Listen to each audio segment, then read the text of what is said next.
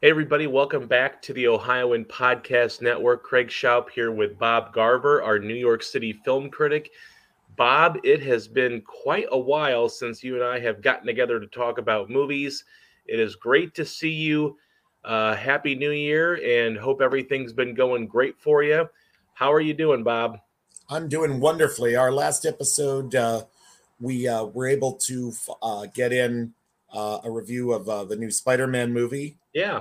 Uh, before uh, before we went on hiatus, um, I've seen a bunch of movies since then. Not many of them very good. Okay. Well, uh, that's that's sad to hear for you, but um, I'm glad that we can get back together and talk. Obviously, we I've been going through COVID, a move.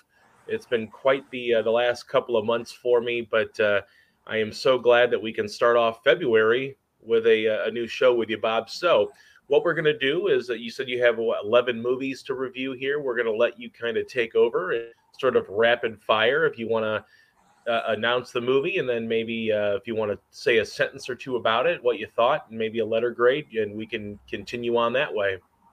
Okay, uh, and of course, if you want to uh, to uh, pipe in with any thoughts, if you've seen them or if you've heard anything about them, uh, feel free to um, yeah, feel free to, to add your own thoughts. Um, at number 11 is one of the worst movies I've seen in years, one of the most unpleasant movie going experiences. Uh, it's a movie called Redeeming Love. Uh, there is some material in here that has no business being in a PG 13 movie. Um, okay.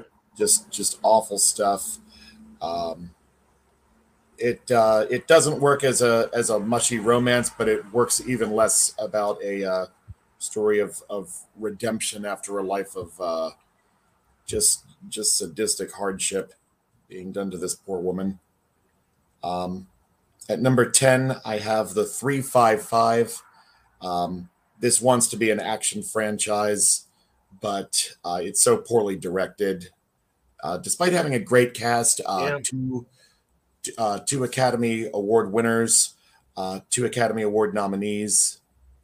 Uh, just um, ju- just a waste of a perfectly good cast in a um, an action movie that's uh, predictable and uh, just um, just just some really lousy action sequences in this one. Uh, speaking of uh, lousy action movies that um, clearly want to be a franchise but uh, but are not taking off, uh, at number nine I have The King's Man. Okay. Um, I, I'm to the um, the uh, Colin Firth and, and Taron Egerton days, but this this new version with um, with with Ralph Fiennes uh, just is not taking off. Yeah, um, they they really sequel bait at the end, uh, but I seriously doubt anybody's going to want to see a sequel to to this arm of the Kingsman franchise. Um, Speaking of that uh, title, uh, number eight, we have The King's Daughter. Uh, this is a movie that sat on the shelf for five years, and yeah. Uh, I was I was expecting this to be a terrible movie, but it's actually merely a bad movie. Okay. Uh, so I, I gave this one a C minus. Oh, by the way, three five five got a D, and uh, the King's Man got a C minus. the King's Daughter, I you know it has a nice color palette. It has a nice uh, um, performance in the lead from Kaya Scodelario, and uh, I like I like her. Um, and it was um, at least it was good enough to get to the number eight position. Uh, at number seven, I have the Ma- the Matrix Resurrections. Um, there's some yeah. There's some uh, there's some stuff at the beginning that's kind of promising. Um, but it's it's lousy once it becomes commentary on the Matrix franchise, and it's even lousier once it becomes a straight up Matrix movie. Okay. Uh, didn't uh, didn't go for this one at all. At number six, I have a Journal for Jordan. Uh, I prefer Denzel Washington, the actor, to Denzel Washington, the director, which is uh, what he serves as here. Sure. Um, the two adult leads are charismatic enough but the kid can't act. There's a there's a um, child actor in the later scenes that uh, just kind of tanks this movie. Um, I know this is based on a real story.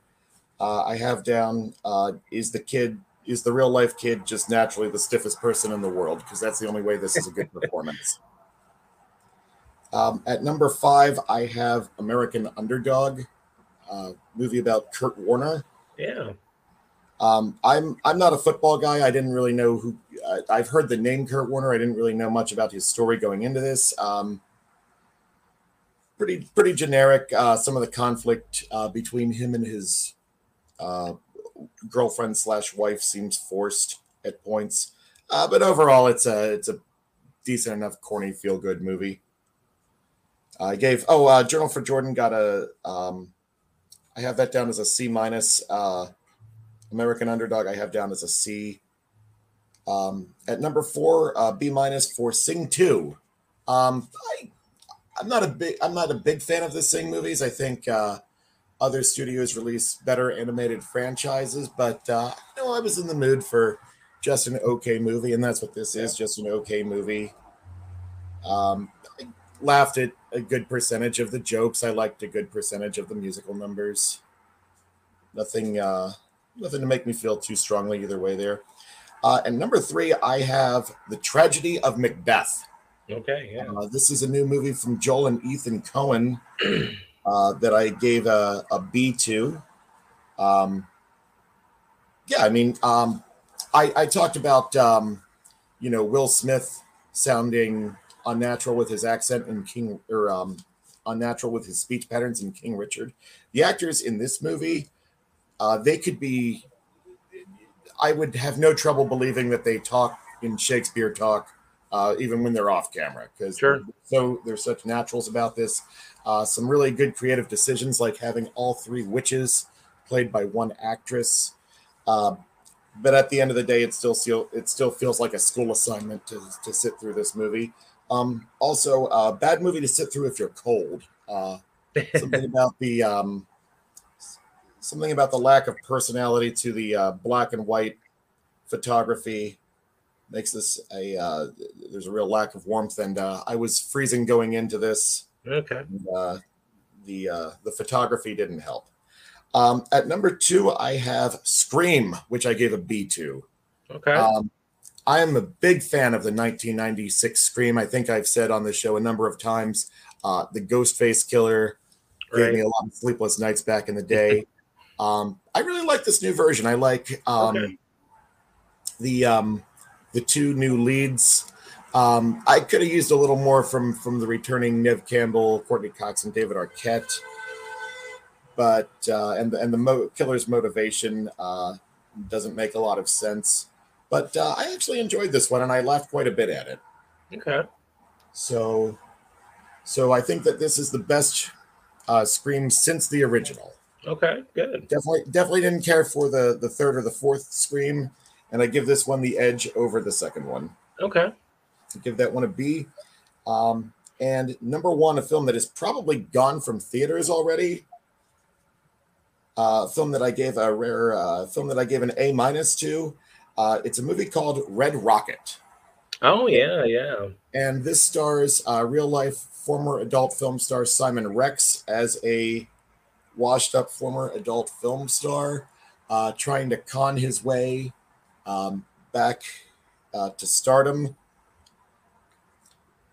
Um, I was expecting a movie uh, close to uh, close to Boogie Nights uh, with the emphasis on the adult film industry. Sure. Um, ended up with a movie more akin to Uncut Gems uh, with this uh, with this con artist that that sees angles everywhere and uh, tries to sleaze his way into a to a relationship with an underage girl.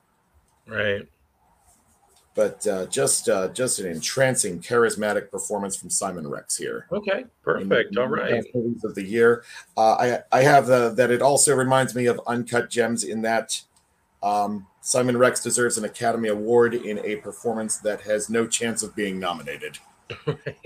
Much like Adam Sandler, of course. Much like uh, Adam Sandler. I know, uh, you know, Adam Sandler got a little salty about Uncut Gems, basically saying that if he didn't get nominated, that he would uh, purposely do bad movies. Although I'm not sure that he purposely does them. I think he just does them and they're bad most most of the time.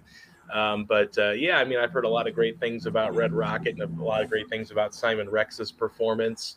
Um, you know, I, obviously I was hoping that maybe you'd like the Matrix a little bit more. I did not get a chance to see it, battling COVID, and also uh, the move to Tennessee. I haven't had a chance to watch it yet, but uh, still want to see it. But yeah, I, I have heard you know kind of lukewarm feelings at best about the the, the latest Matrix entry.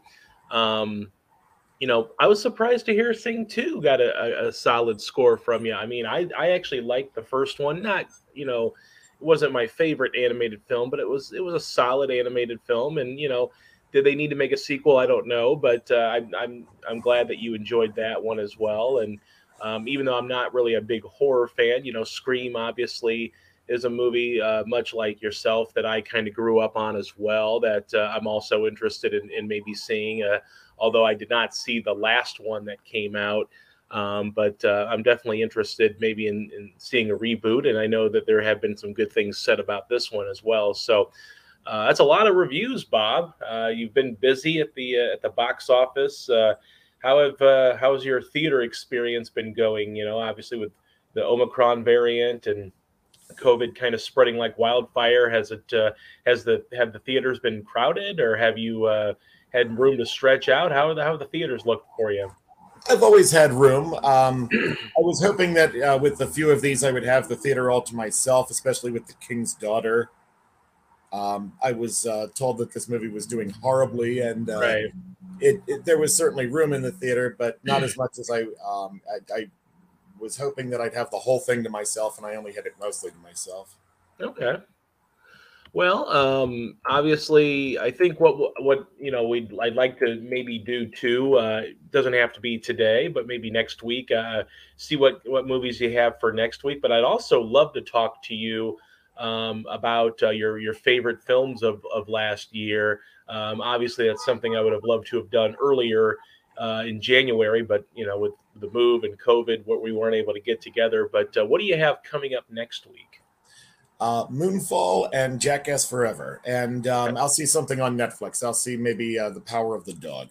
Oh, perfect. All right. Well, that's uh, certainly an Oscar contender as well. So, uh, sounds very good, Bob. Uh, it's great to have you back. It's great to be back with you talking movies. Uh, always one of my favorite parts of the week. So we definitely appreciate you stopping by. We will uh, get back to normal, I think, starting next week and, and uh, be able to talk a little bit more about films. So, uh, Bob, we definitely appreciate you stopping by, and uh, it's good to have you back, and it's good to be back with you. Thank you very much. Thank you for having me. This is the highlight of my week. Hi, I'm Jennifer Mooney. Welcome to what is our new Hope Interrupted podcast based on the work from our book, Hope Interrupted, that I co authored with my good friend Byron McCauley. Hey, Jennifer, you know, I'm looking forward to this podcast as much as I was look, looking forward to writing this book with you. We hope to interview some uh, high impact folks as well as have a little fun. We're going to cover stories of hope. To learn more about our podcast and our book, please visit www.hopeinterrupted.com.